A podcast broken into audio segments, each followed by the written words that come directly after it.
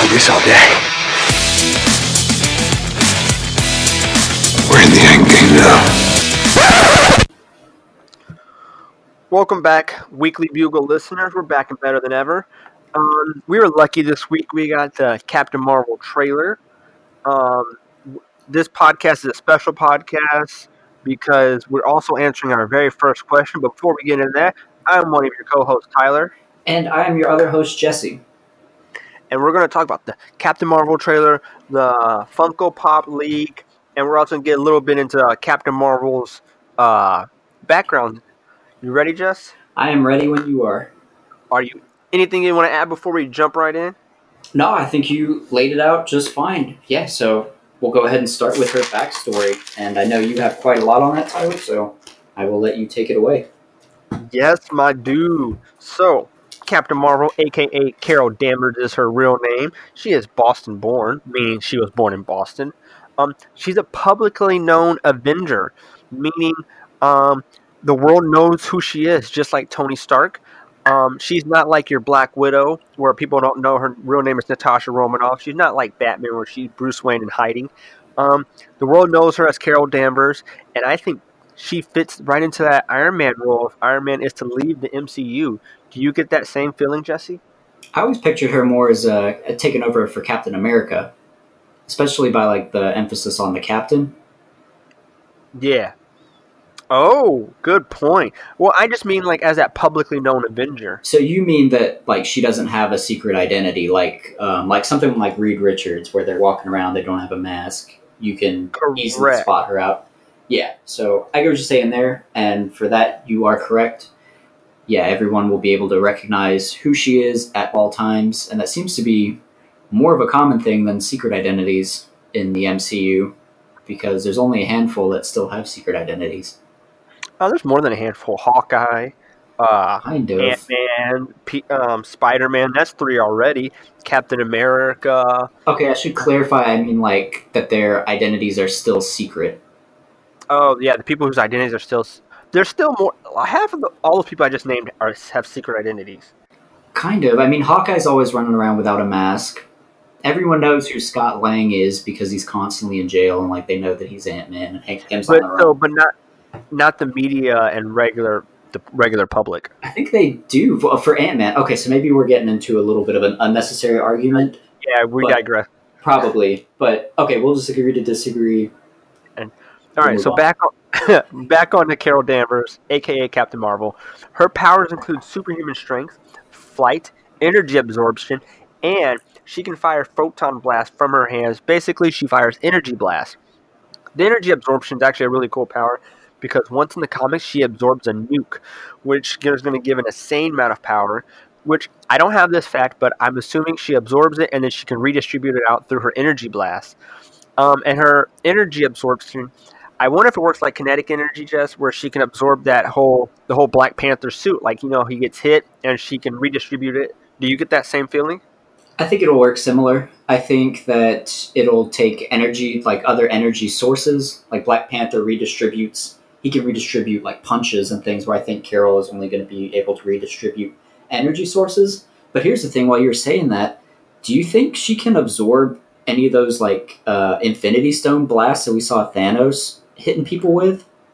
Um, I don't think so because like uh, the Reality Stone, like he just changes what reality is. I don't think she can absorb it. Like when he turns Drax into like uh, chunks of meat looking thing, or um, so I don't think she can do that. I, I mean, think she- um, sorry to cut Like- you off, but yeah. So to clarify, is you know when Thanos is shooting blasts at Iron Man and Iron Man's having to block it with his shield, or even when Thanos is trying to fire off a blast towards Stormbreaker and Stormbreaker's like not budging at all. That's what I'm referring to. Is do you think she could maybe ch- like redistribute that? Yes, that is something I do think she can redistribute because it's like an energy blast hitting her. So she, I think she'd re she'd absorb that. Because man, that would be pretty intense to watch that go down, and I can only imagine like the struggle Thanos would have with that. I can't wait for that. I'm excited for for her in Avengers Four now. Me too. I'm super excited. So Captain Marvel, aka Carol Danvers, she made her comic debut in 1968 in Marvel's Superheroes issue 13. She originally wasn't Captain Marvel, and she was a secondary character to the Captain Marvel at the time, aka Marvel, who was also in this movie.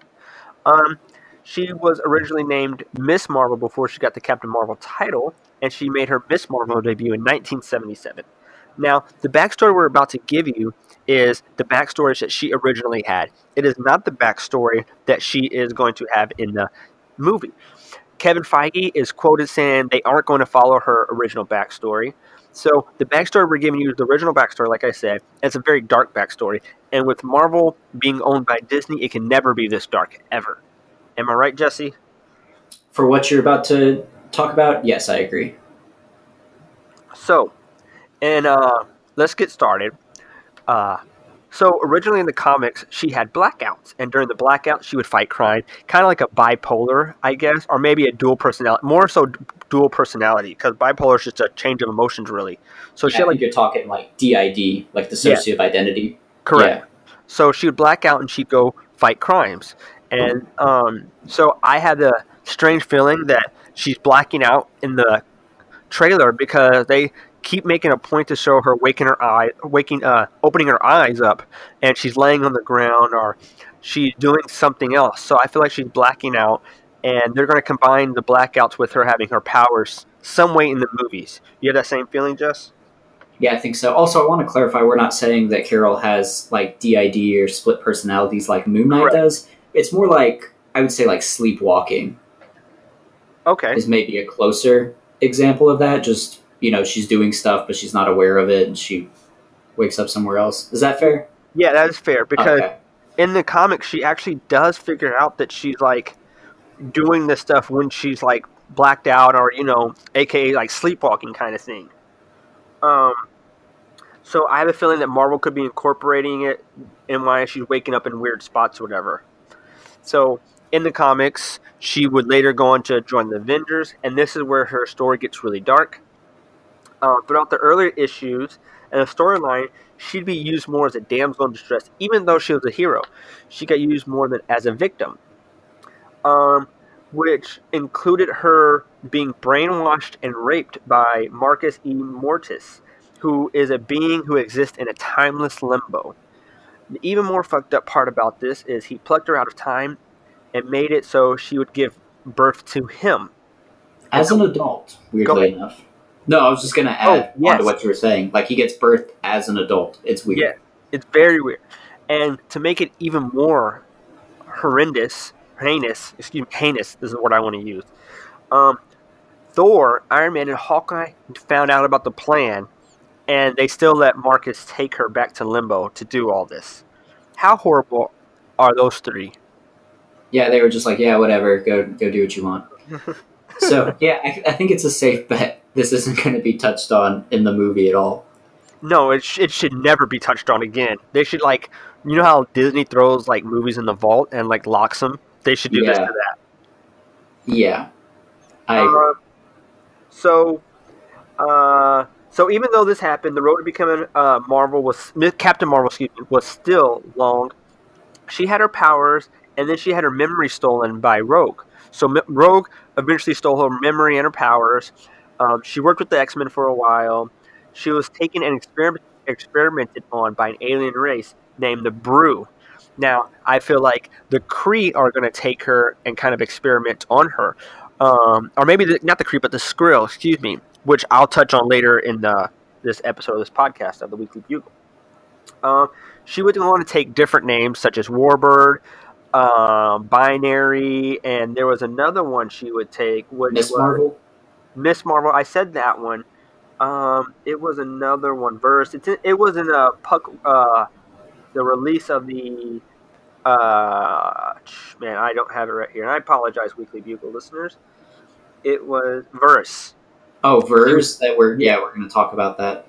Wait, are you saying that was in the comics? Yes, that is in the comics as well. oh, okay. Um, so, but so she had all that. Um, she came back to the Avengers and she became Warbird and she joined them.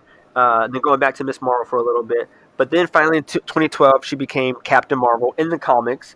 Um, she was reunited with Marvel, and the Kree resurrected him to defend them from the Phoenix Force. Uh, Cap, uh, excuse me. Um, Carol took up his name in honor of him after he sacrificed himself to defeat the Phoenix Force, and ever since then, she's been protecting Earth and the cosmic realm as Captain Marvel. Now, that's just a quick, brief history on her, um, just so that our listeners are aware of her history and they know that she hasn't always, you know, had this great life. Um, which is actually one thing I want to say before we get too far into this. Marvel does a great job of that. They uh they humanize all their characters. You know, Iron Man is a drunk, and so you know Thor has a horrible family. I just love the fact that they humanize their characters. No, I think that is important to remember because I've never been too big on Superman, and I think it's always because of I guess he has a little bit of a tragic backstory, but it's like just because like his whole like planet died and he got sent to Earth. But overall, he's just like too much of a god. Like it's nice to have relatable moments and to see that your heroes, you know, have struggles too. So yeah, I think that is a good point. And Captain Marvel is definitely one of those heroes. She's definitely one of the heroes. So now, with all that being said, let's dive into this Captain Marvel trailer. So to start off with, we have a picture of Ronan. Shows Ronan, which we first meet him in Guardians of the Galaxy, the first Guardians of the Galaxy.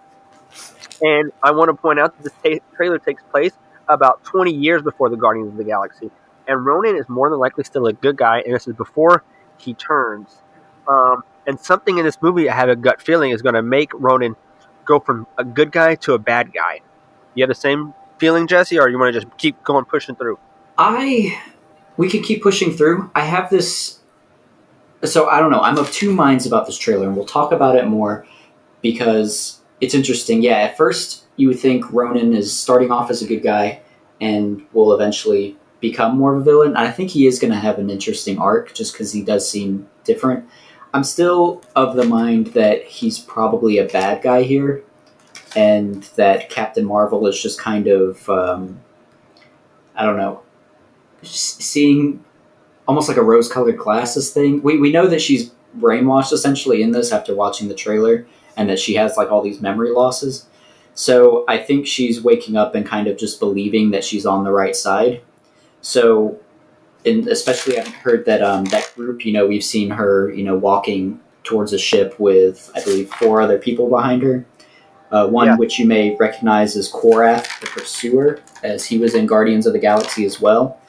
But along with that, um, we have Minerva, Atlas, and Bronchar. I think I'm saying his name right.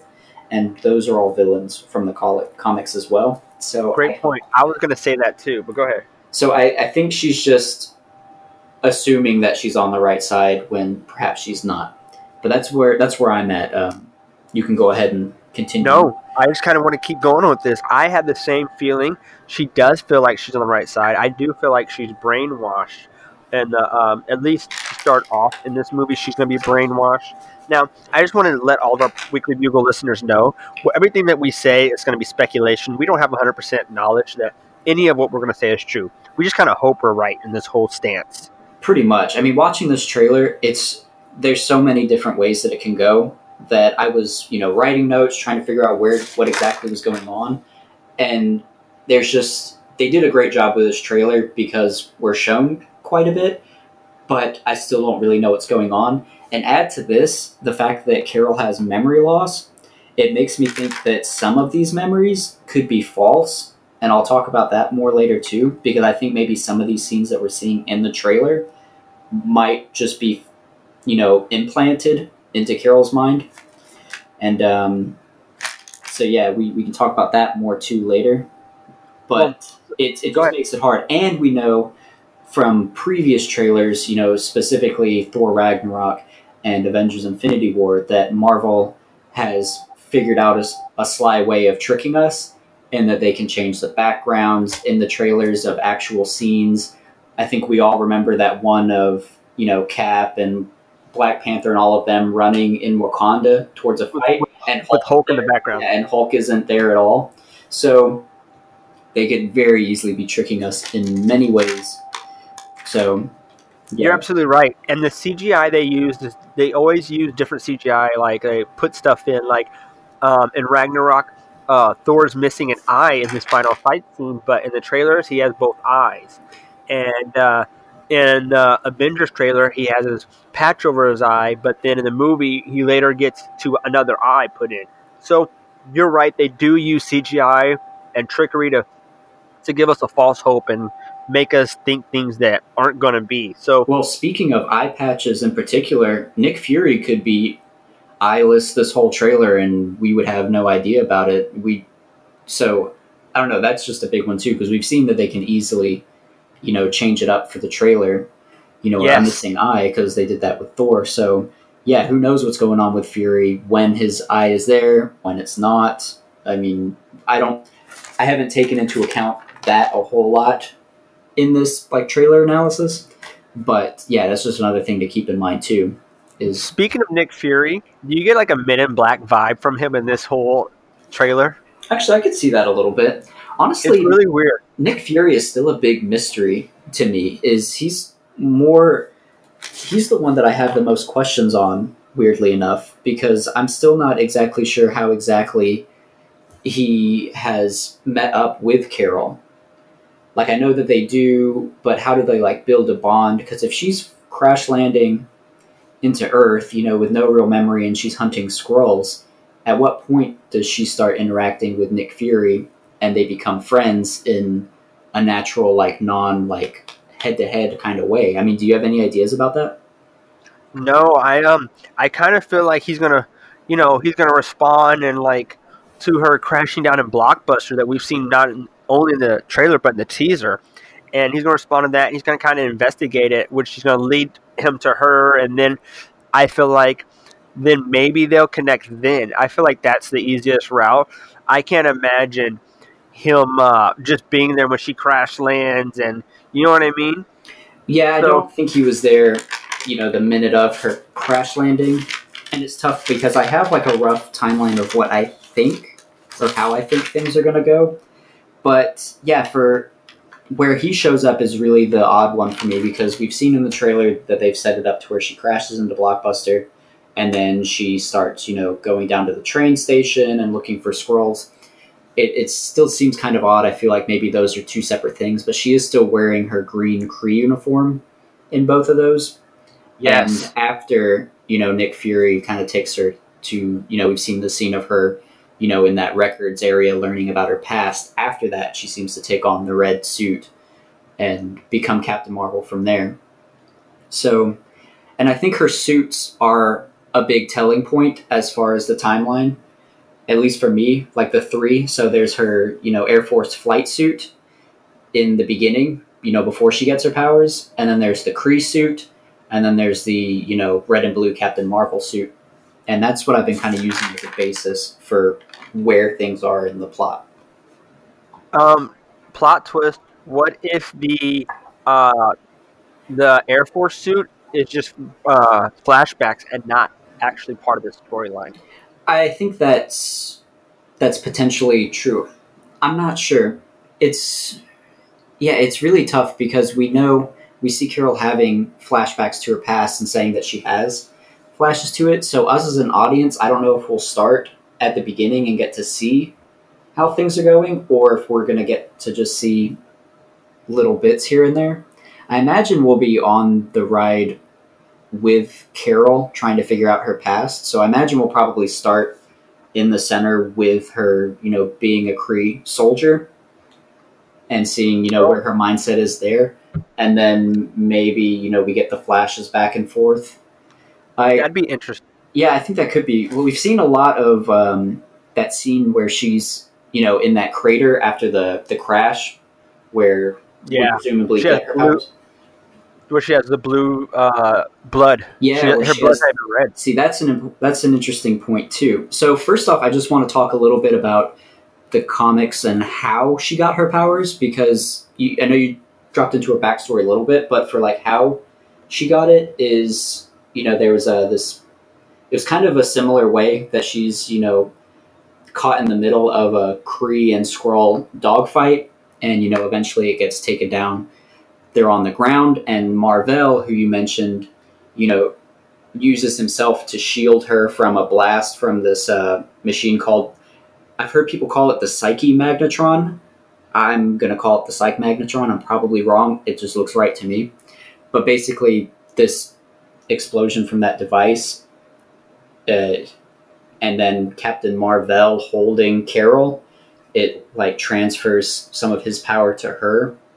Now, obviously, we're not going to get Captain Marvel in this. I know there was some speculation on Jude Law playing Marvel. Uh, I think new information has come out to where we can say that's not the case.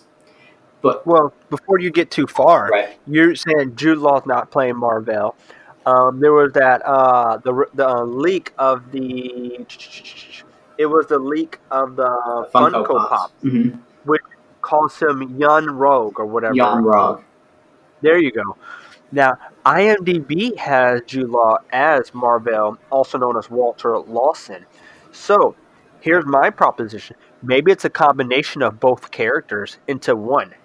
I think, in a sense, it could be, and the way that I'm gonna say that is is kind of loosely. But here's what I'm thinking with it: is I think Jude Law is Jan Rog, but so basically in the comics, how this works is Jan Rog kind of takes advantage of the fact that Carol has this memory loss, and he basically brings her to the Kree and implants these false memories and basically brainwashes her into thinking that she is a Kree soldier, uh, like what is probably going to happen in this in this movie.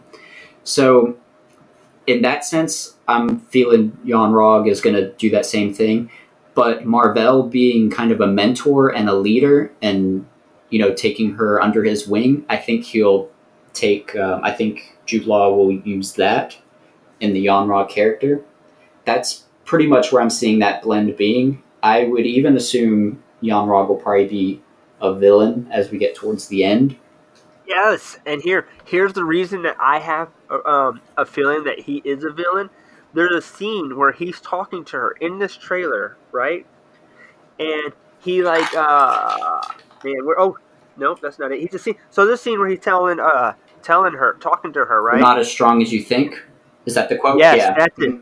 Yeah, that's the quote. And that's a quote only villains would say. Let's be honest. When have you ever heard a hero say this? So for the so just to kind of play on what you said, I do think Jude Law is a combination, like I just said, because I do think he's going to kind of take her under his wing and teach her these ways.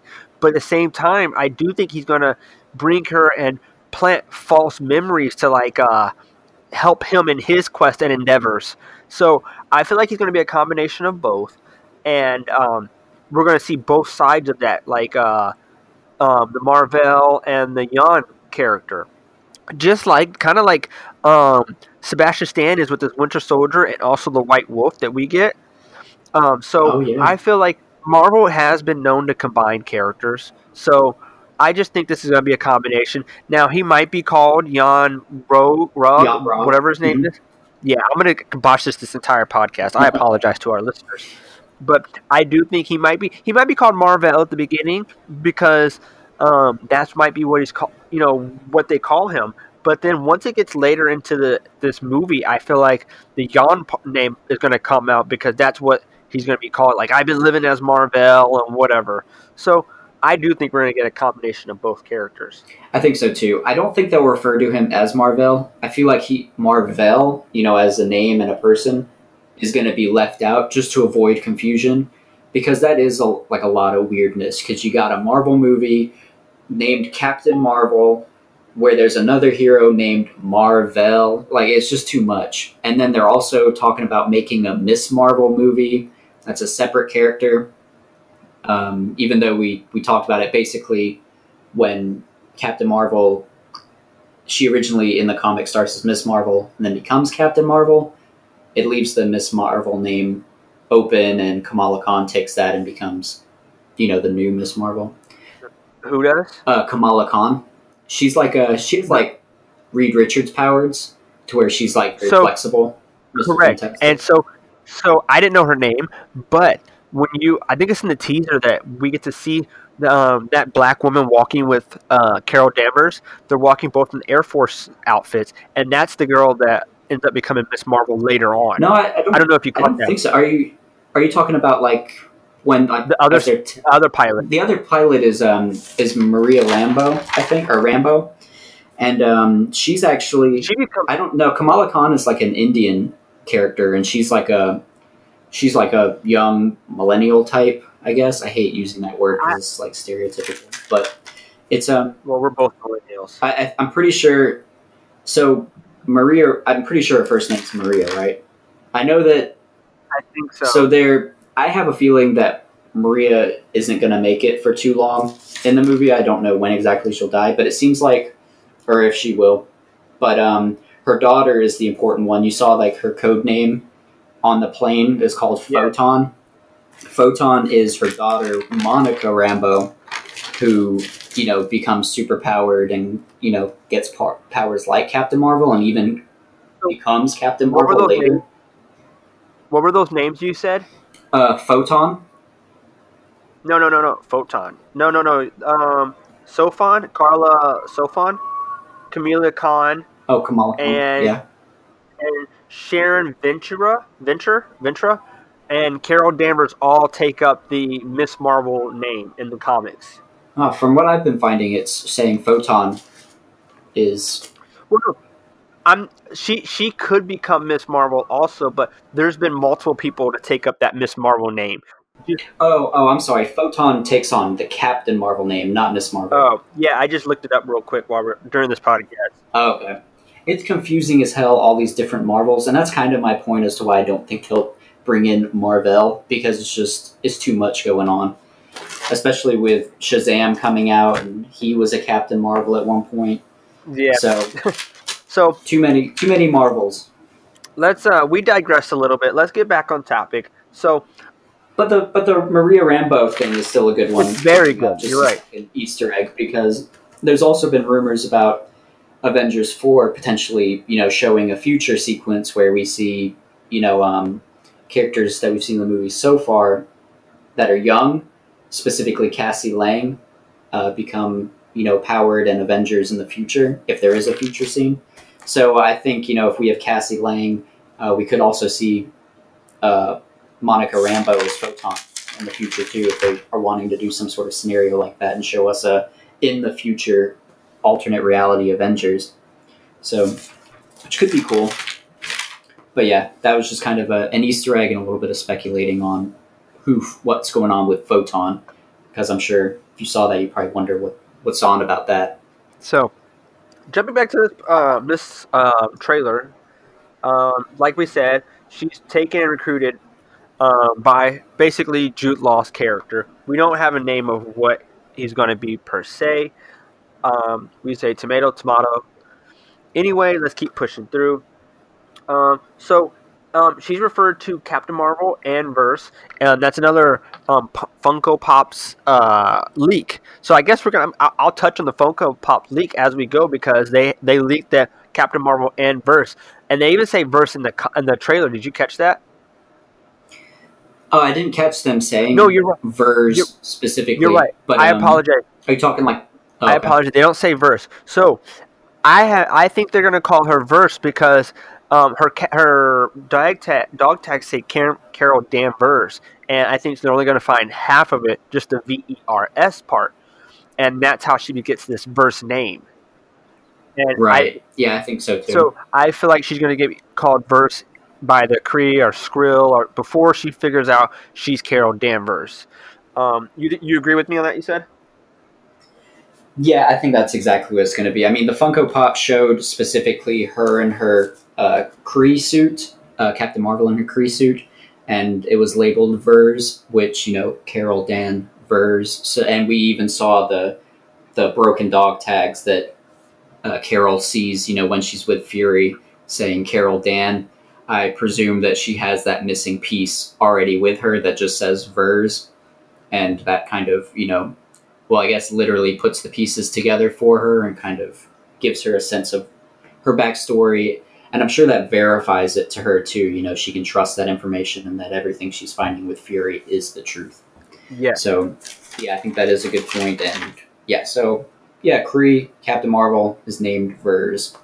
So funnily enough. the next point I'd like to bring up is um, she's been held upside down, and if you slow down the thing, you can actually see a Skrull to the left of her, and um, I think they are either torturing her or they're restoring her memories that sets her on her path da- back down to Earth. Um, what do you think? So that's the interesting thing because before in the first trailer we saw this scene of her being held upside down and you see the blue beams going into her head. And what we thought was that's the you know her losing her memories essentially. But it yeah, the Skrulls being there changes that completely because they're supposed to be the enemy, but they have no need to, you know, take her memories away. So it, it's leading me to believe the, the more and more we go through this that the Skrulls may actually end up being allies at some point because well because of what the Kree are doing and we know that you know Ronan and all these other characters are villains. But yeah I think they're trying to restore her memories here or try to help her out. But she's still in her Kree suit so she's not in her Captain Marvel suit at this point so timeline wise I'm not sure what exactly goes on if they I don't think that they're successful in restoring them at first because if they are then that then she wouldn't need to go through all of this with Fury. So and when you look at the Skrull, the way that he's looking, it doesn't look like like like a scientist kind of thing. It doesn't look like he's evaluating. It looks like he's turning around, you know, either, you know, about to yell something back at somebody. It, it just makes me think that maybe, you know, maybe the Kree show up and are you know, kind of interrupt the whole process. And maybe that sends her on this path to try to figure more things out, or maybe she's able to get pieces that we're seeing in this trailer. Yeah, that's what I was gonna say. Maybe they're just giving her. They're trying to restore her memories, and they get like halfway through the process, and then like she wakes up or something happens. Um, it could even be, aren't the the um, the Skrulls the one that uh, take over people's like body and like become that person? Um, go ahead. So yeah, so the the Skrulls are shapeshifters, and that's you know in the beginning of this trailer we see that that old lady that Carol goes ahead and just rocks real quick. So yeah, the Skrulls can shapeshift. That's going to be very important in this and potentially in the future. There's a lot to talk about with the Skrulls and just the shape shifting alone. So with that being said, maybe they are like cloning her and getting one person ready to become her during this uh, this whole scene. There's a there's a, no, a lot of different things that could uh, they could basically be happening in this scene. I, I like to think that this is going to be an important scene, like a turning point, though, in the movie. I think so too. Or I, yeah, I think it is going to have big implications going forward because there, there's a lot of different things. So when I was talking about different scenes that could potentially be, you know, false memories, a big one for me is really this this whole scene of Carol in her flight suit laying in that crater after the crash. And you know, you're talking about how she has blue blood coming from her nose. There's there's so many weird things going on with that scene that don't really match up. I'll first talk about the Skrulls there. So you remember there was that Skrull that walks up from the fire and points to like a laser gun at her. Yeah, I think that's probably a fake memory to make the Skrulls evil in Carol's mind. Because we also see later in the trailer, I'm going to call him Yon-Rogg. I know it's not official. I'm pretty confident on it though. So I'm going to say, or would you prefer me call him Jude Law, or do you care? um, it doesn't matter. You can call Okay. him Yon-Rogg, and uh, for our listeners, Jude Law. It doesn't matter. Just Okay, yeah, they're synonymous, but um, I'll just go with Jude Law for now. So we see Jude Law's character also walking in a forest area similar to that. I imagine what really goes on is this, you know, is kind of similar to the comics. Carol's caught in, you know, in the middle of a dogfight. She gets blasted, you know, or, or her ship gets, you know, destroyed and she crash lands. And I think there's going to be some sort of explosion that's going to give her her powers. And you know, we see her lighting up blue at one, like there's almost like electricity going around her, and then we also see somebody in a Kree suit. We can only see their hip. I am presuming that that's it, I don't know. I go back and forth so many times because I think that that's Yon-Rogg showing up and finding her, and you know she's not going to have any memory of who she is, and he can do whatever, and then implant this idea that the Skrull showed up, and you know Yon-Rogg saved her from it, and that's where I think it could even be the blood as well, if she remembers bleeding blue, because that would mean that she's she's Kree. you know she could be a pink skinned Kree, as uh, as Jude Law's character is. Yeah, But we also see that that scene of um, like a, an IV injecting blue blood into somebody. We don't know for sure if that is Carol Danvers, but those two things. If if that is Carol Danvers, why would she need an IV of blood injected into her if she's already bleeding blue at that crash site? So those are the things that don't really add up to me. Could be somebody separate getting the IV, but it makes me think that they're, she's they've given her this memory that she is bleeding like a Kree, and that she's saved by Yon-Rogg. But really, this IV scene is them putting blue blood, you know, into her, making her half Kree essentially, just to kind of reinforce the idea. And also, uh, did you have anything to add on that before I no, take us farther? keep pushing through. Yeah, Okay, so another big mystery is who is this old lady telling Carol Danvers, you know, about like, um, like like that the Kree have improved her. Remember, I I have a quote somewhere here, but basically they said that they've, you know, enhanced her, made her superior, and all of this. And Yeah. this lady, and we don't know anything about her, who her character is, or what her purpose is. I think she's bad. She, I, I think we can all kind of agree she's given off those vibes, you know, especially saying that she's a superior race now. That's also very antagonistic. yes. Do you have any ideas of who she is? Um, so it's rumored that she is the Kree leader, uh, Kree Empire Emperor, and like um, basically she's like all the Kree's like smartest minds combined into one person. I think that's what I saw from the comic books. Um, but Annette Bening said like um, she takes. Annette Bening being the actress who plays Yes. that character. Sorry, Okay. yes, yes. Did you not know her name? I did. I couldn't remember Oh. it, but yeah, when you said it, I just wanted to make that clear for For- everyone who for doesn't know. listeners. Yeah, so Annette Bening's known for taking on really tough roles. Um, she, I don't have anything that she's played in right now in front of me, but she is known for taking on tough roles, and I do think that she is going to be the villain. Um, I do think there's a, a quote in this when like uh, there's actually a scene where um, you see kind of like Annette Bening, the Kree Emperor that I'm assuming, and Carol Danvers, aka Captain Marvel, uh, standing in this room, and then um, looks like they're talking. But then later you see Captain Marvel landing, and I believe I don't I didn't write it down, but I believe she's in her her regular costume, the red and blue one, not the green one. And she says, "I'm not going to fight your war. I'm going to end it." And she's standing in the same room, which looks a lot like the room that she's standing in when Annette Bening is talking uh, to her. It also looks like the same room that Annette Bening's standing when they kind of show that up close um, picture of her, which I feel like is further proof that Annette is the villain in this movie. Those are good points, yeah. Especially if because I didn't catch it. If you're right that Captain Marvel, you know, when she's saying that I'll end your war, if she is in that same room, she could very well be talking to her, or you know, I think that does kind of reinforce that potentially the Kree could be the the bad guys at that point if she's come there. Yeah, of course, you know, maybe Marvel has a totally different background that should be there.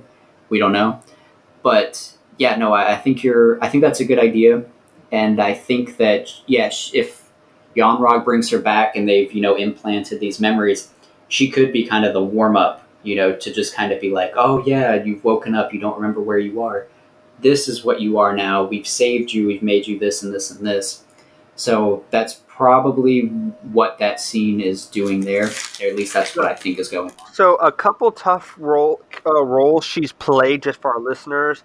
She played in. I just had it. I am so sorry to our listeners. I just had what she played in. She played in The Sopranos. She played in American Beauty.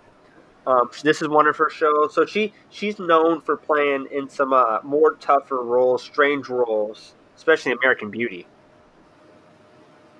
Yeah, I- think she'll definitely be one to keep an eye on going forward because she's being kept a mystery, Yeah, and yeah, I'm I'm interested to see what's going on with her because I think she is going to have a much bigger role than what we than what we know so far. Because right now, for me, the main ones on my radar are really Yon-Rogg and the Skrulls, and we haven't even talked about Talos. You know, the main Skrull being played by Ben Mendelsohn is what we think so far is going to be the main villain. Although I still think he is going to be a villain in some sense. He's my bet on how Fury loses his eye. Are you on that same page, or do you have a different idea? uh, I was kind of thinking it was going to be the cat. In all honesty, You, you you think it's the cat? I've been seeing that rumor going around because for those of you that don't know, in the comics, uh, the cat that we see at the end that Fury's petting, who in the comics name is Chewie, you know, kind of named after Chewbacca from Star Wars. In this case, they've changed the name to Goose, like Top Gun. So in the comics, I think it's even Rocket Raccoon who calls out Yes, I have that that he too. recognizes who that cat is, and it's uh, It's- an alien race called the Flerken. So it, it's actually in 2014's Captain Marvel episode Comic 7, where Rocket Raccoon immediately jumps into action trying to assassinate Chewie before she could lay her eggs. This was a Furkin, Furikin, Furkin, Flerken, Flerken? Flerken, excuse me, it's an L, not an I. Uh, and he says, You don't mess with Flerkens. Rocket doesn't get his way, and by the next issue, Chewie is able to drop 117 17 eggs and repopulate the universe with her spawn. I'm Ew. I'm sure her Florkin babies spit, um, spitty, spoot, uh, soap trindles and thirst for flesh and adorable too. Somebody says that. I didn't get the quote who that's from, but um, yes, I wrote the same exact thing and the quote. yeah, that's So that is more than I knew about with Chewie because my next question was like, oh, is he is Chewie bad? I don't know if Chewie's a boy or a girl or if it matters, but I also he's an alien. So, so Chewie actually is um, Captain Marvel's little friend. It's an alien creature that resembles a cat, but has a number of terrifying powers that stretch far beyond the earthly realm. Um, so it's kind of funny um, that, like, oh, speaking of, before I get to that, so um, the cat kind of travels with Captain Marvel when she's going from, and she's traveling the universe and doing like her space missions and stuff like that as like a companion. Now, what I wanted to get to is I want to see the reaction Rocket's going to have with Goose or the cat in Avengers Four, or if they're going to have some kind of interaction at all, because I feel like that's going to be a funny thing, and not peop many people who know the backstory will uh, get that. I think they have to. I would love to see that. When I found out that Rocket is the one that calls out Chewie for being a Flerken, I think I would love to see that happen and seeing, you know, Goose the cat suddenly become an alien and do all sorts of it would just be even if it amounts to not really anything, it would be a fun moment to watch. I don't think even though it's gonna be a Avengers four is gonna be, you know, a very busy movie like Infinity War was. Absolutely. I don't want when Rocket sees the cat, I just want him to freak out and like try and kill it. And I don't want the cat to like pop out and show its powers. I just want it to kind of look at him, turn its head and say meow. And like people just not to see like the cat like uh That would be good. that would be good. Just for everyone to think Rocket's Like, crazy as hell. yeah. Yeah. So so um getting back to this oh, was go ahead. I was going to talk about Talos a little bit Let me more. before before we get there, I just want to mention real quick um, because I didn't get to earlier. Um, Korath, um, when he's walking with the uh, um, walking with that group, and yeah, the other Kree Kree warriors. warriors. Um, right, like it, like uh, right before that, um, you hear Vor- uh, Fury talking, and she corrects Fury and says they're noble warrior heroes, and then it like cuts to that or it's right before it, and so I just want to point that out that they had that overlay in the voice to um, kind of give the fact that you know maybe she is brainwashed because, like you said, although the people are uh, villains in the comics. Sorry to jump back so far, but go ahead. No, no, you're good. I mean, we can keep talking about that a little bit too, because that was something that I wanted to note. Just because trying to keep all these pieces together from the trailer, some things define the timeline more than others, and I think that line of her saying that we're noble like Kree warriors or whatever indicates that when she comes to Earth, she still believes that she's Kree. So if if she's somewhere, so that's why I still think that when you know we see her upside down and those lasers are like beaming into her head and we see the Skrull there. That's why I don't think that they're successful because if she still comes to Earth and still thinks she's a Kree, then she wouldn't say that line to Fury. So it, it seems like she pieces most of her story back together when she is with Fury and that she's just kind of putting the pieces together. So for me, that was that just kind of helped solidify that that she hasn't at this moment she hasn't figured out who she is, and she's still uh, a a Kree in her mind. Um, yeah, that's you know very strong possibility. Maybe we get something like I wouldn't say maybe we're lucky, but maybe we get something like in uh, the first Avengers when the uh, Scarlet Witch hits Hawkeye and kind of recalibrates him. Maybe uh, she has to get recalibrated somehow. That happens in this movie. That'd be something cool. Like who would hit her hard enough to recalibrate her? Um, so there's there's kind of questions that that like that leads to. Yeah, I think that is going to be. Yeah, that her whole journey is going to be very interesting. Into I still want to figure out how exactly her and Fury become close friends so quickly.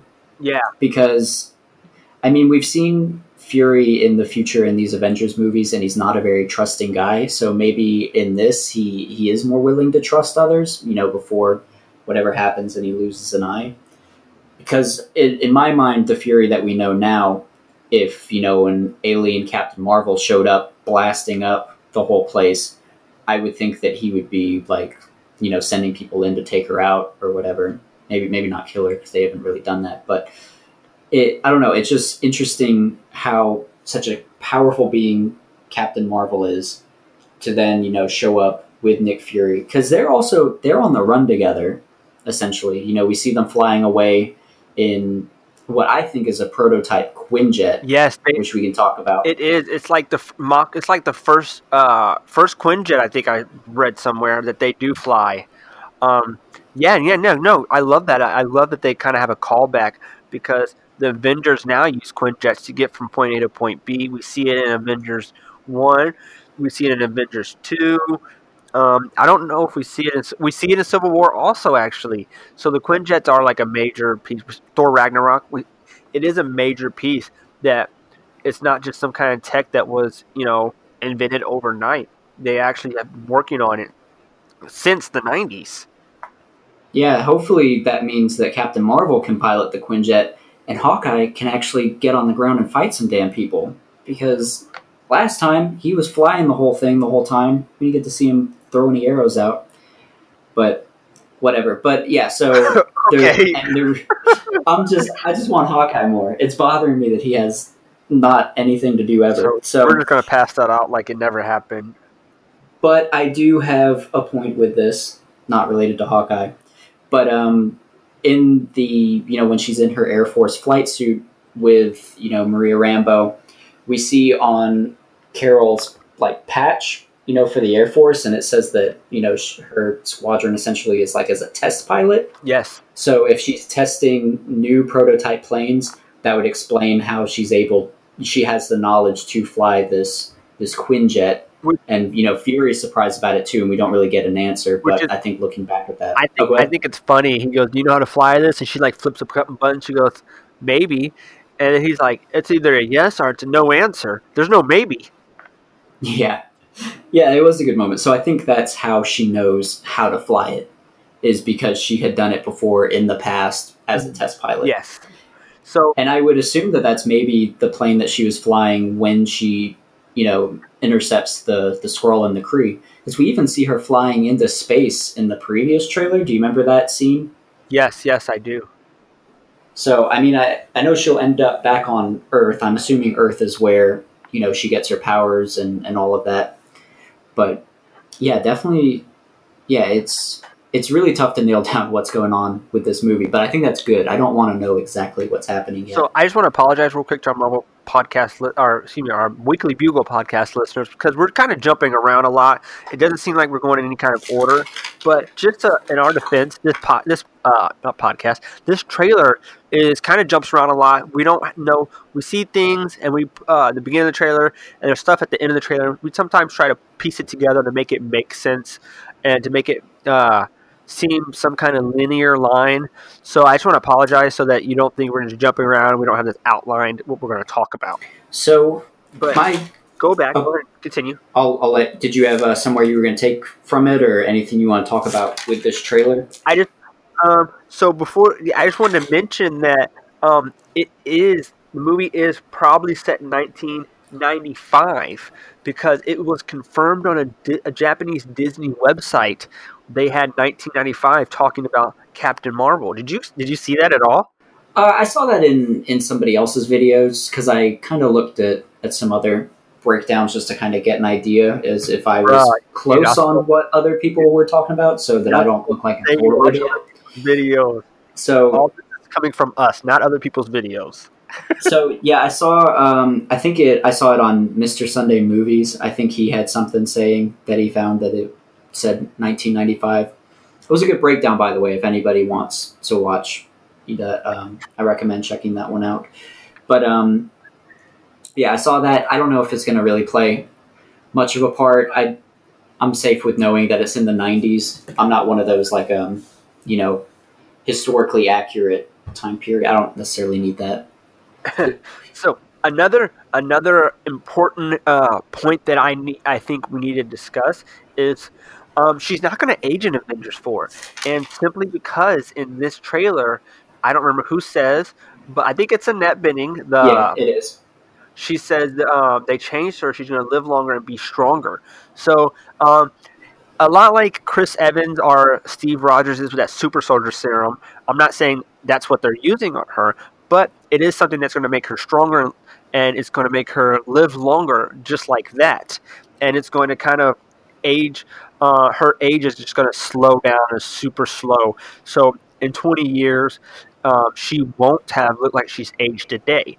With that being said, Brie Larson has signed a seven movie role, seven picture deal. So we will be seeing a lot of Captain Marvel, with two two of her movies being Captain Marvel and Avengers Four. Right. And um, yeah, so I'm, I was gonna kind of talk about Talos now. Yeah, jump into Talos. Okay, so Talos is, as I was saying, Ben Mendelsohn's character. Uh, ben Mendelsohn being the actor playing Talos. Talos is a Skrull, and we see him in his in his like Skrull, uh, natural Skrull appearance. So we saw it in the first trailer when they were walking up from that beach, and then we see a close up of his face as he's asking Carol if she wants to know who she truly is, or a quote similar to that. But um, we also see him as you know, I'm trying to think like in his as he's shape shifted into a human who has infiltrated Shield. So he's potentially a higher up in Shield. Yes, in the gray suit when Shield rushes into the bunker right before they uh, Fury and uh, Carol kind of leave on that Quinjet, which right. um, which we're kind of piecing that together. But when the sorry to interrupt you, I, I just want you to come back to this. Did you notice that there was uh, Pegasus on the uh, ground of the Quinjet when it was taken off? Oh, like Project Pegasus? No, I didn't Yeah. notice that when I when I looked through there. That was in the So- hangar. Yes, it was. So we'll jump right back to that after you finish this Ben Middleton. Okay, yeah, I'll let you talk great about that. actor. Yeah, we've seen him in a ton of stuff. Um, most notably for me, it's like The Dark Knight Rises. Dark Knight Rises. Yeah, And, I um, see. He's also on Bloodline on Netflix, which is an amazing show for people who want to watch that. He's in everything. If you've seen a movie, he was probably in it, and probably as a villain. Yeah. Um, but yeah, so important thing with him is you're going to want to keep an eye on him because we do see, as Tyler was talking about, him, uh, his character rushing into that hangar with a bunch of Shield agents. I'm assuming that those are actual Shield agents and not Skrulls as well. I think he's just higher up that he's convinced them and given them orders to go after Fury. And um, but yeah, so it's still interesting why exactly they're going after that. I mean, I know Carol and the Skrulls are still enemies at this point, but I'm assuming as she gets her memories back, she'll start to realize that the Kree could be the enemy. I think that when Carol says that she isn't that she's going to like end this war, I don't know who she's talking to. I know you were thinking it could be Annette Bening's character. I, I mean, it could really be anyone. I think the way that I see this going, basically, is she's going to talk with with Talos at some point, and I think there's going to be maybe not you know explicitly a deal made, but I think that it's going to be something along the lines of Captain Marvel is going to take care of this Kree threat, and then the Skrulls can go back, like they don't have to deal with it anymore, and they leave Earth alone. Essentially, is what I'm thinking because that would explain why are the Skrulls not being you know looked for currently. You know, in all these other movies, why have they not been an issue? I'm not saying Yeah. there aren't any Skrulls that are you know people right now. That could be a twist that we'll see later on, but um, yeah, the big question is where have the Skrulls been if they've been infiltrating, if they've been infiltrating Shield and all of this since the '90s. What if what if Fury's a, a Skrull this entire time? You know, honestly, when people were throwing around hints like last year and before about somebody being a Skrull, I always thought that it would be Fury. I thought that would make the most sense, especially in that scene in Winter Soldier, you know, where he presumably dies and we later find him in that bunker randomly alive. I was like, okay, that could have been a perfect opportunity for the Skrulls to do the old switcheroo, and now we got a Skrull Fury, and he hasn't been showing up a whole lot. But um, I, I don't know that they'll do that anymore. I still kind of wish that they would. That would be really cool. But I think if you're introducing the Skrulls, th- they've got to be setting up to where somebody's going to be a Skrull, and it better not be Hawkeye. I'll be pissed. All right, But- bro, you have to calm down. Okay, yeah, I'm sorry. I, I, you keep you keep talking about Hawkeye, and it's getting me all riled up. I haven't mentioned Hawkeye once. I said Nick Fury was going to be a Skrull. You brought in Hawkeye. Well, I guess it's just me then, but I don't know. And now I'm all Anyway. now I'm all jazzed up. So let me let me so um project Pe- so Pegasus is on the bottom in like a little se- looking on a seal, and um, Project Pegasus is stands for Potential Energy Group Alternative Source United States United States. So um, basically, uh, in the comics, Project Pegasus, Pegasus is uh, spent years trying to figure out the Tesseract, which also at the beginning of Avengers, they're trying to figure out what the Tesseract is. So you could probably connect those two dots, and um, Project Pegasus was them trying to figure out the Tesseract in uh, in Avengers, which would be another cool throwback is if they show or have some kind of Easter egg of the Tesseract. Well, we did see the name Project Pegasus in Avengers One. You know the, the, Oh, um, did we? yeah, it was um, an Easter. egg. I'm trying to remember where exactly it was, but I think it's right before Loki shows up and everyone's you know Nick Fury is running to go see what's going on, and there's like a directory, and I think there's like different arrows, and one of them is pointing towards Project Pegasus. I'm guessing that division. I think I'm remembering that correctly, but basically you can see that name on a sign. I may be remembering it wrong, but it's an Avengers One, so it has been brought up before. I've never noticed it before, so that's a great find. yeah, so I'm glad to see that they're they're still using all of these all these different little Easter eggs that they've been used that have been brought up years ago. And it, that's that's amazing to Marvel, and I just want to give them a shout out just because something that they, you know, when did Avengers come out? 2010, 2012 or something like that, and then for s- 28, 2019, Captain Marvel's coming, and they're still hinting back to something that happened in Avengers and Avengers, something that's in Avengers. They're even pushing to Captain Marvel because something that happened years before Avengers was supposed to take place. So shout out to them for amazing writers. Yeah, that's crazy continuity to keep track of. What is that like twenty mu- movies? Or, Yeah, this I think I think this is gonna be twenty one. Yeah, yeah, that's that's a ton to, to keep track of. DC can barely handle like like three. So DC can't tough. handle any. Well, we've seen all these other franchises they're trying to make universes. There was the whole uh, like the Mummy Dead universe and Disease and Mummy didn't turn out well. Yeah, Yeah, there's a, everything's trying to make a universe, and um, they just can't do it. obviously, obviously Marvel's doing something right. The, the key is putting one guy over the entire project, Kevin Feige, over the entire thing, letting him have all the yeses and nos. Maybe I don't know what the the background is, but Feige knows what's up. He he knows what he's doing. But yeah, I, I'm not sure. I, I don't know what they're doing right, but I hope that they keep doing it, and we'll talk about that more later on as well. And um, but I'll let you keep moving forward. Um, I've actually, unfortunately, hit all the points I wanted to discuss in this uh, in the trailer. Um, here's a question I'll bring up to you though. Um, what do you think Stan Lee's uh, cameo is going to be? Like, where do you think it's going to be? Oh Middle, man, beginning, end? it's got to be. I don't think it'll be in the beginning. I think it'll. Man, I don't know. There- There's like no evidence. I'm just like straight up guessing. I what I would like is for it to be in the middle, and he's like a watcher or something, or somebody in space. I think would be cool. I think he's going to be something see him as on a Earth, though. I think he's going to be something on Earth. Um, what if he's uh, what if he is a Skrull in this one or scroll, whatever? Oh, that'd be awesome. That would be a great one, actually. He's a watcher That'd and a Skrull. that would be. That would explain how he's infiltrating these different places and always being being somewhere. That would be a really cool one, actually. I kind of hope you're right.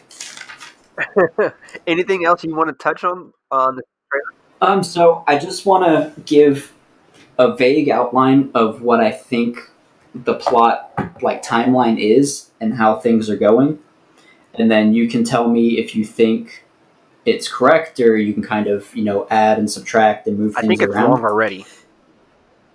It's um most definitely wrong. Go ahead. It's it's just the way it is.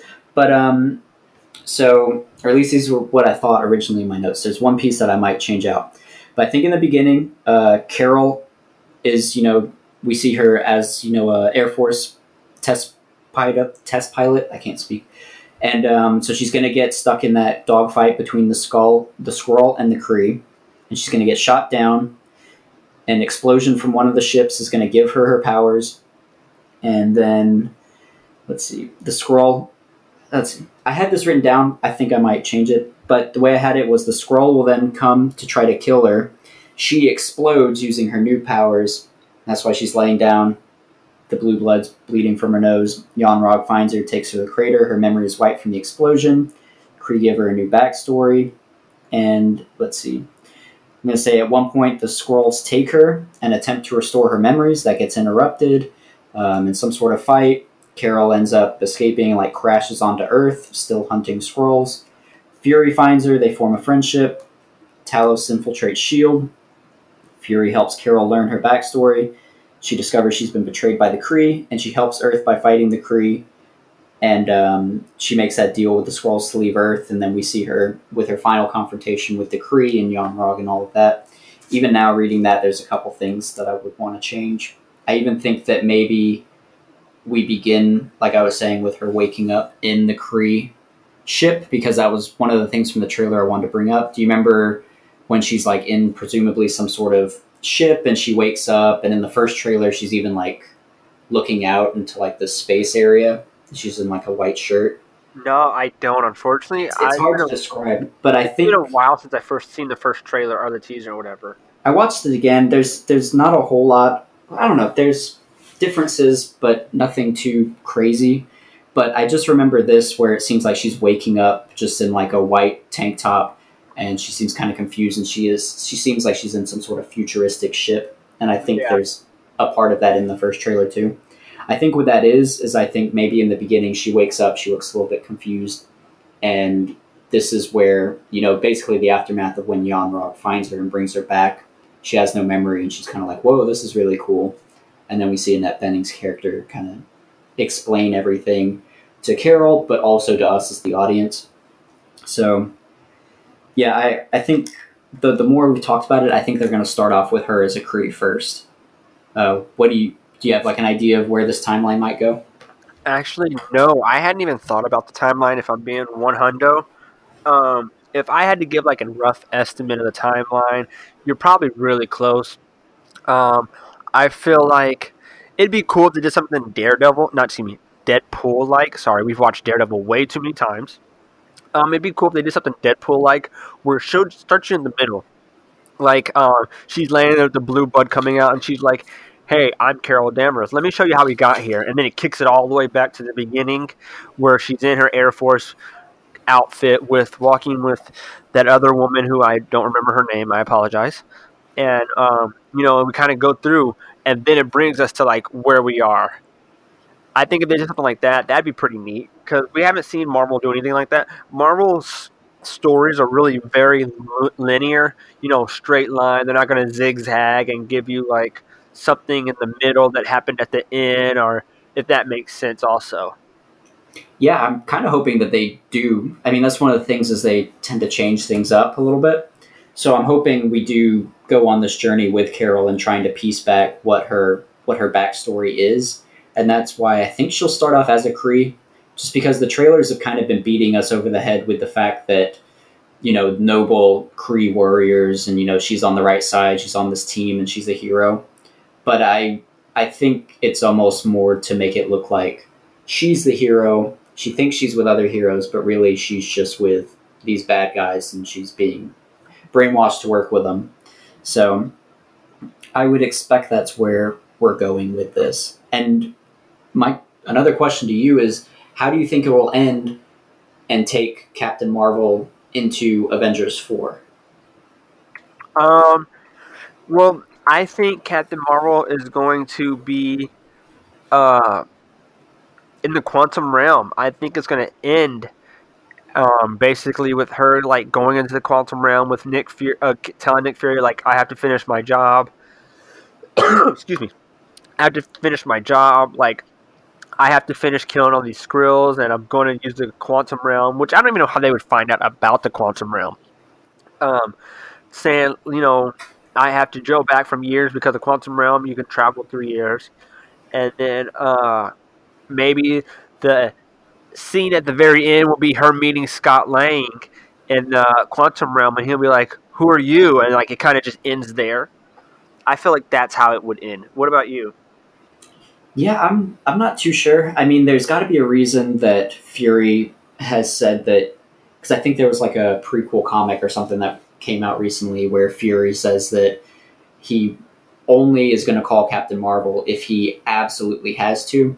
Yes. So if they're if they're running with this, then there must be an idea or there must be something that happens in this movie where Nick Fury says, "Okay, I'm not just going to call you whenever I need something." The re- that doesn't even make sense. Hold on, real quick. That doesn't even make sense because literally a, a black hole opened over New York and aliens rained down on New York in Avengers 1, and he didn't think it was needed to call Captain Marvel. Yeah, but the Avengers can handle that. That's but the whole at, point of them. At that very time, he had no idea they could handle that. He clearly knew Captain Marvel could have handled that if she needed to be. Well, yeah, maybe, but he's saying, you know, if if they can, if the Avengers can handle it, he doesn't want to have to call Carol Horn. And you know, obviously, a lot of this is because maybe Marvel didn't know that they were going to write a Captain Marvel movie at that time, so it's tough to kind of retcon these things. But I think if we're making like legitimate sense of it, I think the way that it's going is it seems like Carol is being used a lot. She's being brainwashed by the Kree to to be their warrior, so she's losing time there living with them, and she's been lied to. And then I'm sure the Skrull are gonna want her to, you know, knock out the Kree for a little bit, and now Fury's needing her help. So I could imagine that at the end of this movie, Fury is kind of sympathetic towards her and seeing that she, you know she's lost years of her life, you know, being lied to and being used. So maybe he doesn't want her to feel like a like a tool, and that he's only ever going to call her. You know, he's going to call her all the time to like be like their weapon. So yeah, it could be something like that. And also, then here's the counterpoint. Then if he knew she existed, he remember he was standing talking to the higher council, higher power, whatever, and he kept saying we need an uh, prevention team, a reaction team, or whatever team it was. Why would he not put her on this team? Well, it sounds like she's handling, you know, I guess other planet. Like, I don't know what the word is, but she's not handling things on Earth. She's not living on Earth. It sounds like she's more in space handling bigger threats like that. Maybe a bigger question would be like, why hasn't haven't the Guardians ran into her then? But I mean, this is a big universe, so who knows where she's at. But I think Also, in her in the comics before, just to add on to what you said in space, she actually got um, banished from Earth and had to, and was forced to go live on Mars. Yeah, I, I don't know where she's at. Also, we do see in the trailer, um, we've seen some wide shots of a different planet. You know, we've seen like a couple ships flying towards this orange looking planet. And I think at one point we even see Carol falling through the atmosphere of some planet, and behind her it looks like it's either very desert like or kind of rocky. I couldn't tell exactly what it was. But um, she was falling through this atmosphere in her like uh, in her binary outfit, you know, like towards the end of the trailer when she's flying through ships and blasting stuff. She's in her red and blue Captain Marvel suit, but she also has her helmet on, which makes me think that whatever that planet is is probably going to be where like the final showdown happens. And if you're saying maybe she's lived on Mars before, maybe that's Mars, maybe that's where she's hanging out. I don't know.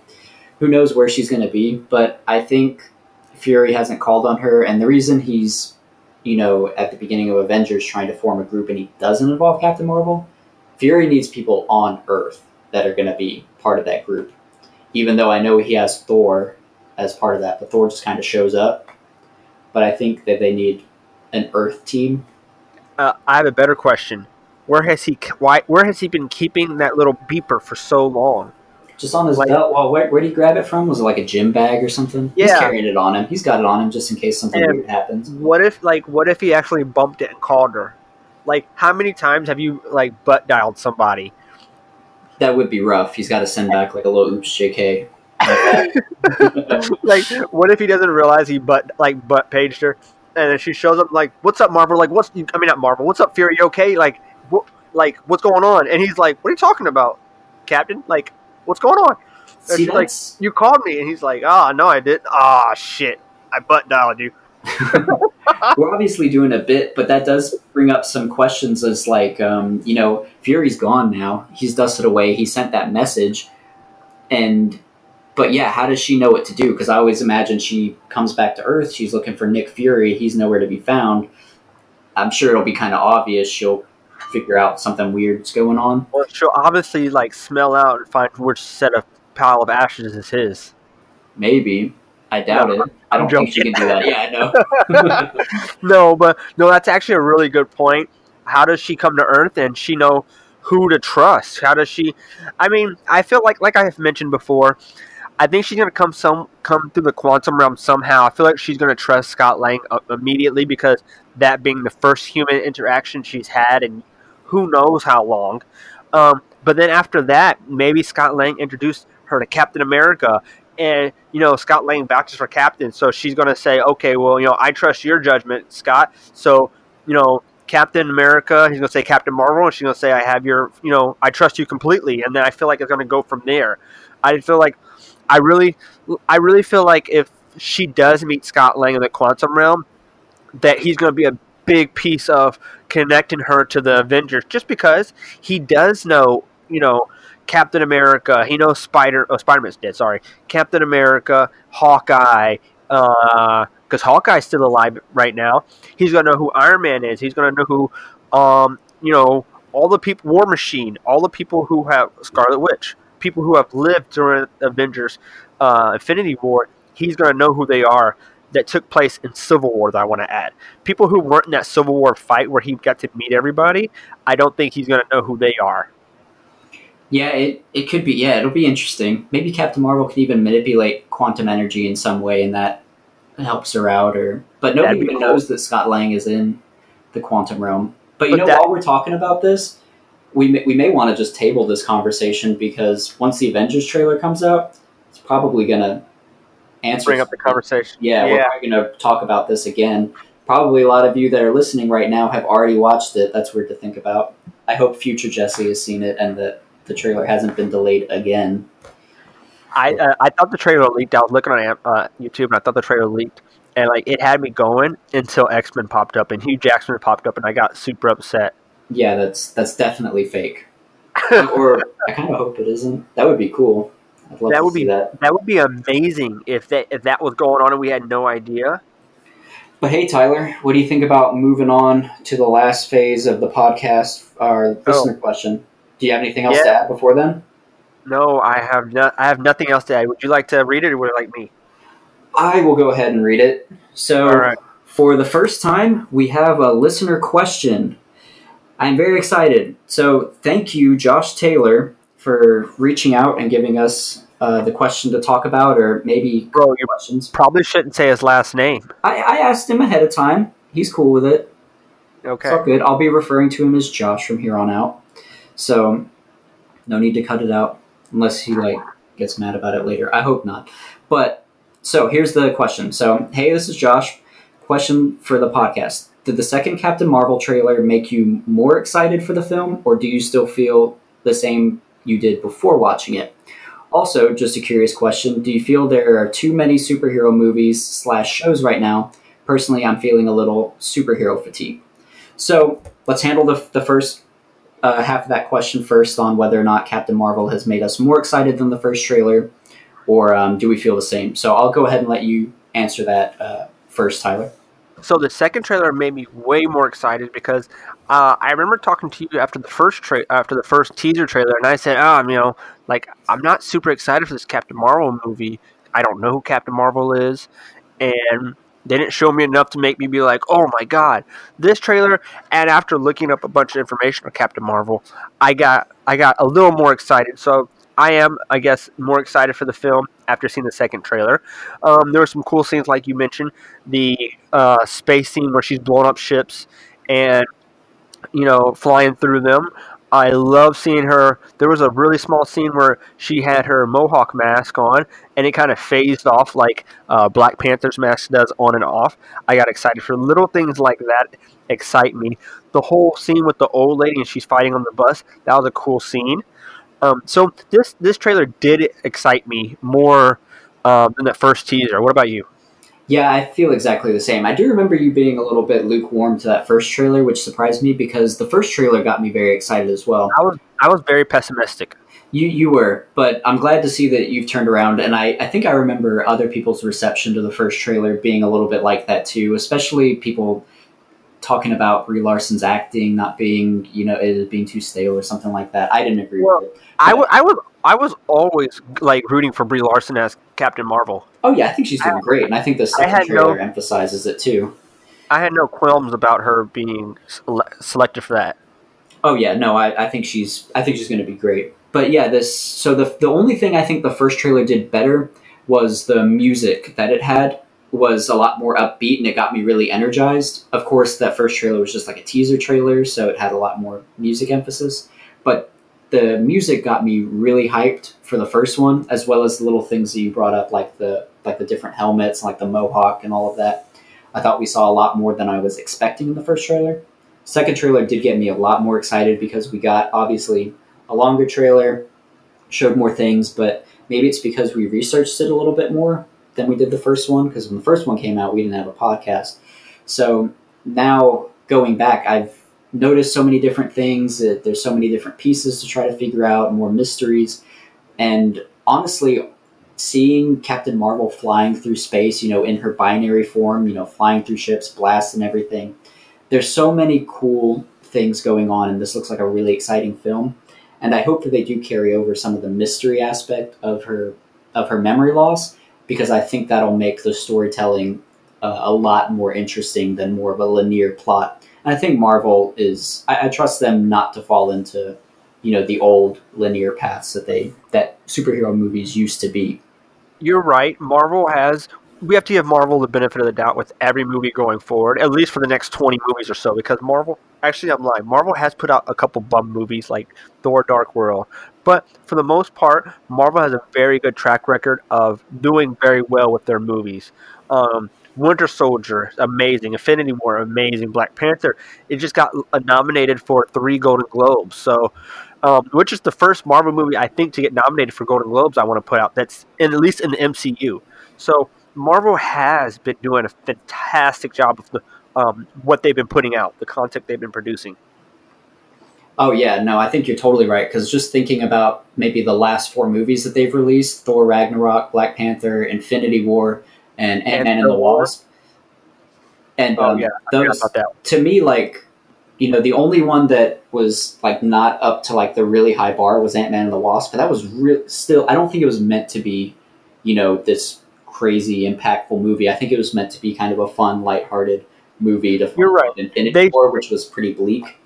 Yeah, they should have released it um, before Infinity War, though. I, I liked it after Infinity War. I think it was good, and it was nice to kind of see a slight glimpse of the aftermath of Infinity War. Uh, you know that post credit scene for Ant Man and the Wasp. Yeah, but if, imagine seeing that before seeing Infinity War and uh, Scott Lang being trapped, and then they show like those people. You're like, what the heck? Why are they turning to dust? Like you would have had no idea. Maybe, but that probably would have spoiled the ending for Avengers Infinity War a little bit if we see people dusting away. But you wouldn't have known why they turned to dust. Did I- that? ha- we would did the have. quant- did the quantum realm have some kind of effect on them turning to dust? You got to think of all the people that are like breaking down scene by scene, including us now. We're one of those people that are like potentially spoiling movies if we're right. So I think if you show people dusting away, people are going to be up there trying to figure out what's going on. And I think You're right. I think people would have been like, "Oh, maybe Thanos does snap, dusting away. People are disappearing." Like I, I think, yeah, I think it would have tainted that that ending for Infinity War. It wouldn't have been as surprising. But even even aside from that, I still like that Ant Man came out. I was needing some sort of Marvel movie right after Infinity War, and I think the lightheartedness of Ant Man was kind of a nice little relief from you know how bleak Infinity War was. But um, I think we should move on to the second part of Josh's question. yeah. Yeah. So, do you feel um, that there are too many superhero movies, or are you feeling any kind of superhero fatigue? So, I am gonna go ahead and start, and then I'll let you talk. After Yeah, you. So, for me personally, I am not feeling superhero fatigue. I know that we've the superhero fatigue has been brought up for many years, you know, for superhero movies, and I think right now I can kind of see maybe where Josh is coming from, and I've messaged him a little bit to kind of see w- why exactly he might be feeling this way because he has. I asked him, you know, is he feeling that way with Marvel or is he feeling that way with you know other superhero movies? Because I could kind of see that with DC because it just kind of feels like DC is never really quite hitting it. And but he says Marvel as well. The exception was Infinity War for him, and he also mentioned something about um, not really feeling excitement for these larger than life films. So, you know, I, I don't want to spend too much on trying to like analyze why Josh may be feeling this personally, even though I do feel that other listeners and other people do feel the exact same way. But um, I do want to bring up that superhero fatigue is something that's been talked about and, you know, is kind of a worry for people. I'm not too concerned about it. I think maybe why Josh and others might be feeling this way is bigger, you know, world-ending CGI moments could potentially be something. Um, maybe more of like these scaled-back, uh, personal, isolated movies, maybe like Spider-Man: Hope, Homecoming, or like the Daredevil or the different Netflix series where we see them in like a neighborhood handling, you know, personal issues and everything might be a little bit different since you figure what we have been dealing with has been, you know, potentially like world shattering events. So, um, here, I'll, I'll go ahead and let you uh, say your piece, Tyler, before I. Definitely. Um, so superhero fatigue is a thing, like you said, and some people are feeling it. I know there's been a few actors and actresses talking about how they're sick of green screen movies and they want to see like real stuff, like Mad Max kind of stuff, Christopher Nolan type of stuff. But with that being said, I don't think a person can't like. I think that's just they're tired of superhero movies bo- uh, dominating at the box office.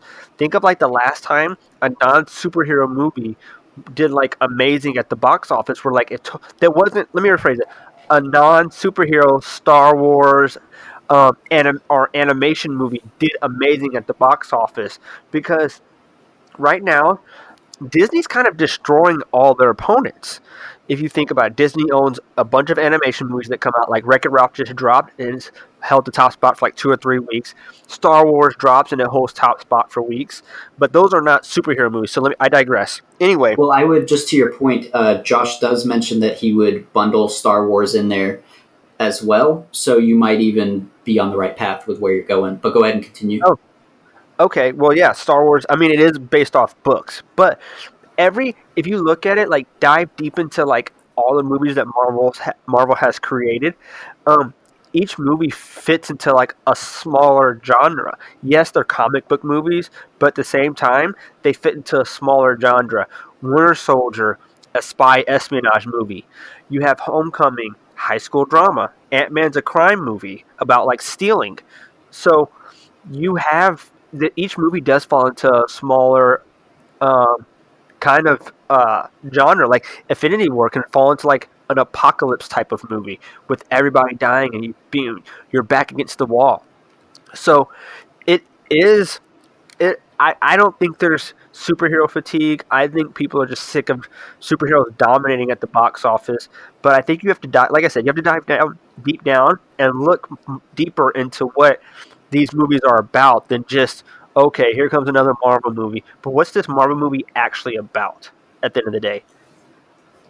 Right. And so yeah, and I think I think Josh does want these movies to do well, so I don't think like he's bitter about like it them dominating or anything because I don't think he'd be reaching out to like a superhero podcast to ask them about it. And I know you're not specifically saying that, but um, I think there probably is more to it. And I know I've heard people, and I think even we can acknowledge that these Disney Marvel films do have, even though they are different genres and they are different movies and you know different directors and all of that, they still do have sort of that Disney Marvel feel. I can't explain it necessarily, but there's just you know kind of that flair. You know, like how a musician you can you know often hear it in the distance. You're like, oh, I know who that is without maybe hearing their voice. Like you can kind of tell that this is like a, a Disney Marvel movie as opposed to like X Men or Deadpool, like in Fox.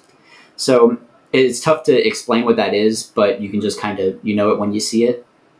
That may be starting to feel kind of routine for Josh. Um, and listen to this real quick. Okay, hold on. This sorry to interrupt, but this goes back to what I'm saying. The Iron Man films are generic superhero movies. Uh, the first Avenger is a war thriller. Uh, Winter Soldier, political thriller. Civil War, psychological thriller. Thor is arguably a standard superhero movie. Ragnarok's uncertain. Age of Ultron is an apocalyptical science movie. Guardians of the Galaxy is a, uh, just a fresh, different type of movie that they create. Doctor Strange, a mind trip film, based like like Inception or The Matrix. Um, Spider-Man: Homecoming, similar to like a high school musical. Uh, so you know, these movies do fall into a different do- genre. I just wanted to mention. Sorry to. No, no. I think that that was another point that I was wanting to jump into more because I think going forward that is going to be very important. I think if I want to just, I kind of want to take a step back and just kind of look at maybe what. So Josh, I think what he's wanting is to kind of for Marvel to reinvigorate his excitement over these movies again, and I think that's ultimately what he's looking for. And I think, I think Josh, you know, I'm sure you're listening, or I'd hope so. Is um, I think you will start feeling that way as we go forward because we are reaching the end of this um, what like these phases that we've been building up to all these years for Marvel. You know, and you know, ending with in uh, Avengers four. So we are going to see different turns and different characters being introduced. I know for me, I'm excited when there's bigger characters that I know and love from the comics that are being introduced. I don't know that we've had a, a whole lot of, you know, big new characters brought in. But you know, like um, you know, like Eternals is one that's coming out. I know those are new characters, but we don't really know them that well. But for me, if they start bringing in somebody like, you know, I'm, I'm tossing names out there, but like like a Blade or or like a you know a Daredevil movie, a Moon yeah, a, a, Moon Knight, but maybe more like like A to C listers. Uh, I don't think a whole lot of people know who Moon Knight is. I'm trying to think, maybe like a She Hulk or yeah, yeah. You're looking at like like low budget Marvel characters. I understand. Like a name that people would would recognize and saying, "Oh yeah, they're making a movie about that. That'd be really cool." And I'm hoping they they do that a little bit more. And I think with Disney Plus coming out, I think we're definitely going to see that because I think Marvel have been kind of playing things close to the chest and holding some of these characters back because they don't want to give it to, to Netflix or anything like that, just to have to take it away or You're right. something and, along those lines. like, think of how everybody felt when like Guardians came out. Nobody knew who, who the hell Guardians were, but right now Guardians is loved because it's such a different type of movie with like 80s, 90s throwback music and just the whole vibe it gives. Yeah, and that and I'm expecting the same thing from Eternals is I think Marvel is looking at finding characters that are relatively unknown because that gives them a lot of leeway to, you know, change these characters up. And you know if, if you take a character like spider-man everybody has an idea for what they want spider-man to be and what he should be like. Where if you're talking eternals nobody knows what the hell is going on with eternals except for like a small group of like you know really throwback comic readers that happen to delve into eternals a lot because yeah they're just not very well known so i think that you can really change it up with something like that and make something exciting and i trust marvel to do that and you were talking about genres, and I think that's a very important thing to keep the movies remaining fresh because I think that's a big thing. For me, I fear that eventually superhero fatigue may take over if things become too grand, if they become, you know, too repetitive, if Marvel finds a formula and then they, you know, continually use that. But I've noticed that they seem to kind of branch away from that. I like that they have spy thrillers. Like I'm expecting Black Widow to be something along those lines. Um, I think Avengers 4 will be interesting. Uh, I think, you know, Josh and others will like that. But I think afterwards, looking forward to that, it'll be important to stick with directors who are trying to find, you know, a, a different feel. I think Spider Man Homecoming is a really good example of that because I think we heard Spider Man and Homecoming and Spider Man's going to high school and that it was going to be like a, you know, a coming of tale of something like that. And I know when I first read that, I was like, what the hell are they doing? But Spider Man Homecoming felt very unique and fresh to me personally. And it was very different. It was very personal. It was very, you know, isolated to Peter Parker and his lifestyle. It wasn't big Avengers. Even though Iron Man was there, you know, it still felt very grounded. And I think going forward, if Marvel can keep finding ways to, you know, branch out to different directors and get different feels and really take chances on these movies instead of doing more of a cookie cutter type of thing like we've seen with Venom. I liked Venom, but I know watching it, I felt like I was watching the outline of a movie from like the early 2000s. Like we have gotten past that. So I don't think that they'll get stale. In fact, I think they're gearing up. We've seen Feige and Marvel take, you know, they're really particular about who they're, what characters they're using, who they're making, how many. I think they're very quality over quantity. And I'm excited to see where they're going. I think you should be excited too, Josh. You know, I do think that you're to find yourself getting excited again about these characters and where they're going. And I don't think we have to worry about superhero fatigue for quite a while, at least not in the MCU. Uh, what do you think, Tyler? Um, you hit on a lot. You hit on every subject. I did. Yeah. I'm sorry. um, but real quick, um, uh, Spider-Man: Homecoming is actually in my. Uh, I actually I'm one of the few people who list all 20 of the Marvel movies in order of least to uh, favorite to least. Um, and it's Homecoming's in my top five. I'm a huge Spider-Man fanboy, but with that being said, I really think it was a great movie. Like you said, it really touched on him being a high school student, not being. It's it's not your typical. It's not the first two Spider-Man movies with Andrew Garfield and Tobey Maguire, where the first one we're graduating high school and we're getting out there really quick. He was like a sophomore in high school, so we're this new Spider-Man Far From Home. He's going to still be in high school, and he's like, he's he's still in high school. He's still a high school student. He still has, he's still not only trying to learn how to be a superhero, but he's learning trying to be a teenager and trying to learn like who he is in life, and that's just it's it's rare to see in Spider-Man movies that part. But with all that being said, I um, you're right, Josh. You have a um, I, I don't think you have to worry about superhero fatigue if you look at Marvel movies in genres instead of being a superhero movie. Yeah, I think I think it'll keep getting better as we go. I know for me, I mean, obviously we might be a little bit biased because we've gone full nerd and we've created, you know, a superhero podcast. So obviously we're not we're probably not feeling much superhero fatigue and I don't think that we will for quite a while or at least I really hope not.